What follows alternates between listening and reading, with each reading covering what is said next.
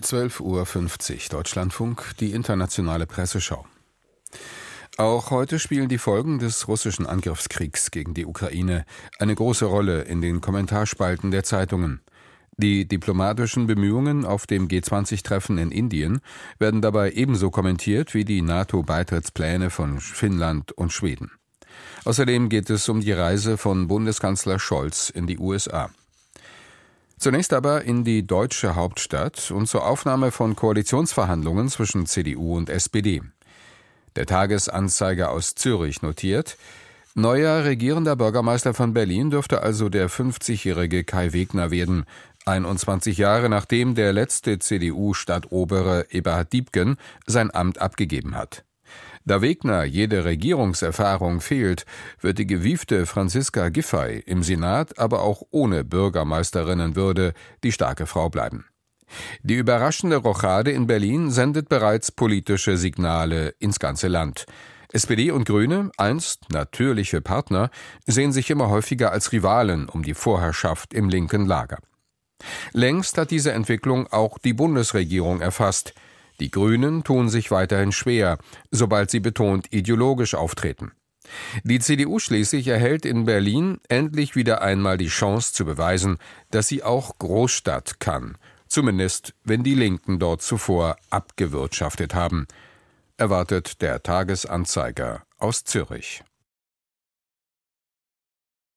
Giffey hat die Notbremse gezogen und ihr Amt als Bürgermeisterin geopfert stellt der Standard aus Wien fest. Sie ist bereit, als Juniorpartnerin der CDU in eine große Koalition zu gehen. Das klingt edler, als es ist. Giffey ahnt, dass sie an der Spitze einer rot-rot-grünen Koalition bei der nächsten Wahl, die ja schon 2026 stattfindet, wohl ganz weg vom Fenster wäre. Da möchte sie lieber als Senatorin aus einer neuen Koalition heraus in drei Jahren nochmals durchstarten meint der Standard aus Wien. Nun nach Neu-Delhi und zum Treffen der Außenminister der G20-Staaten, das gestern ohne gemeinsame Abschlusserklärung zu Ende gegangen ist.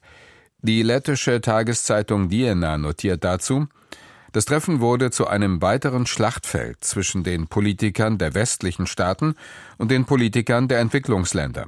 Während erstere versuchten, eine Verurteilung der russischen Aggression in der Ukraine in die Abschlusserklärung aufzunehmen, wollten letztere einen solchen Schritt nicht mitgehen.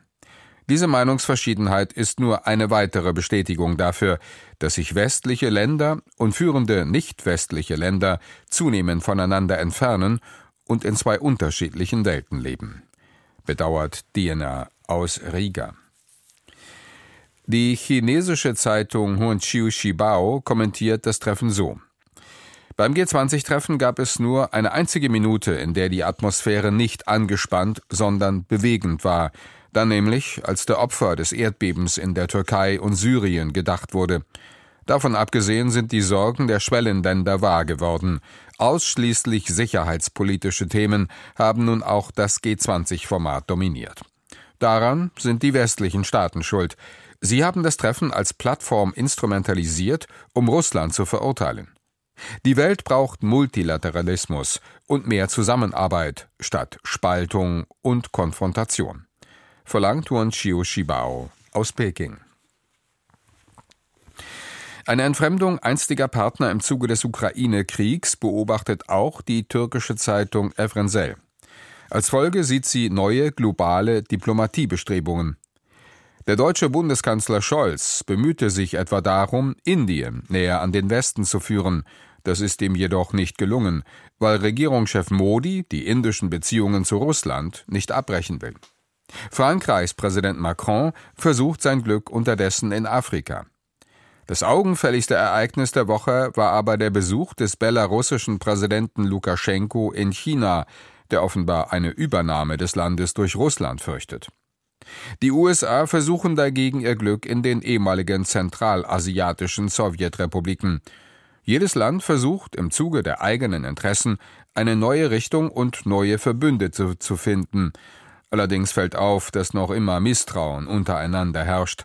Trotz westlicher Bemühungen bauen Russland und China ihren Einfluss weiter aus. Analysiert Evrenzel aus Istanbul. Der russische Angriffskrieg überschattete nicht nur das G20-Treffen in Indien, er ist auch der Auslöser für den geplanten NATO-Beitritt von Finnland und Schweden. Noch fehlt allerdings die Ratifizierung aus der Türkei und aus Ungarn. Dazu schreibt die Zeitung Dagens Nyheter aus Stockholm, die ungarische Regierung hat angedeutet, dass das Parlament in Budapest dem schwedischen NATO-Beitrittsantrag zustimmen könnte. Allerdings will man zuerst eine Delegation nach Stockholm schicken, um über die Neigung schwedischer Politiker zu diskutieren, Lügen und Falschnachrichten über die ungarische Demokratie zu verbreiten. Unsere Regierung hat noch nicht öffentlich darauf reagiert, aber übersetzt heißt das, Viktor Orban versucht, die NATO und die gesamte europäische Sicherheitsordnung für seine Zwecke in Geiselhaft zu nehmen. Diese ungarische Verzögerungstaktik ist erbärmlich, urteilt Dagens Nyheter aus Schweden. Die spanische Zeitung La Vanguardia schaut auf den geplanten NATO-Beitritt Finnlands und kommt zu dem Ergebnis, Finnland hat es eilig. Angesichts der Bedrohung durch Russland hat das Parlament mit einer überwältigenden Mehrheit den Beitritt zur NATO gebilligt, auch weil Anfang April Wahlen stattfinden. Außerdem hat man bereits damit begonnen, mehrere hundert Kilometer der langen Grenze zu Russland zu sichern. Russland kommt damit das fragwürdige Verdienst zu, ein Ende der jahrzehntelangen finnischen Neutralitätspolitik erreicht zu haben, schreibt La Vanguardia aus Barcelona. Für die finnische Zeitung Amuleht ist der NATO-Beitritt des Landes mit der Hoffnung auf bessere Zeiten verknüpft. Hier heißt es, der Beginn der 2020er Jahre war für Finnland eine Zeit voller Krisen. Fast drei Jahre lang hielt uns die Corona-Pandemie in Atem. Und als ob das noch nicht gereicht hätte, kam vor einem Jahr der brutale russische Überfall auf die Ukraine. Was folgte, waren Inflation und ein Anstieg der Energiepreise. Aber die Tage werden im wahrsten Sinne des Wortes wieder heller. Und auch wenn noch nicht alle Wolken abgezogen sind, besteht für Finnland wieder mehr Anlass zur Hoffnung. Auch was die Sicherheitslage betrifft.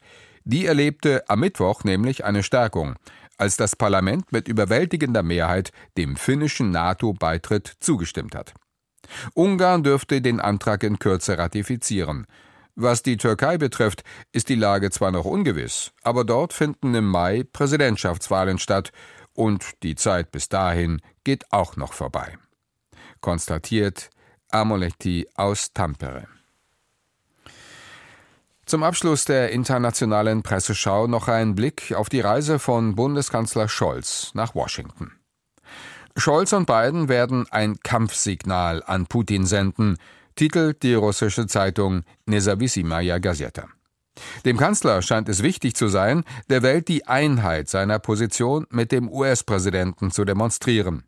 Da zuletzt der Eindruck von Meinungsverschiedenheiten zwischen Deutschland und den Vereinigten Staaten entstanden war, hielt Scholz ein privates Gespräch für notwendig. Man erinnere sich an die Verwirrung, die es zwischen Deutschland und den USA über die Lieferung von Kampfpanzern an die Ukraine gegeben hatte. Darüber werden Scholz und Biden sicherlich sprechen.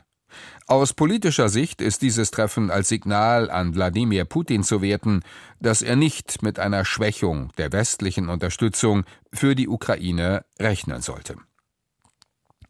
Und mit dieser Stimme der Nezavissimaya Gazette aus Moskau endet die internationale Presseschau. Die Redaktion hatte Tobias Altehänger, Sprecher war Richard Hucke.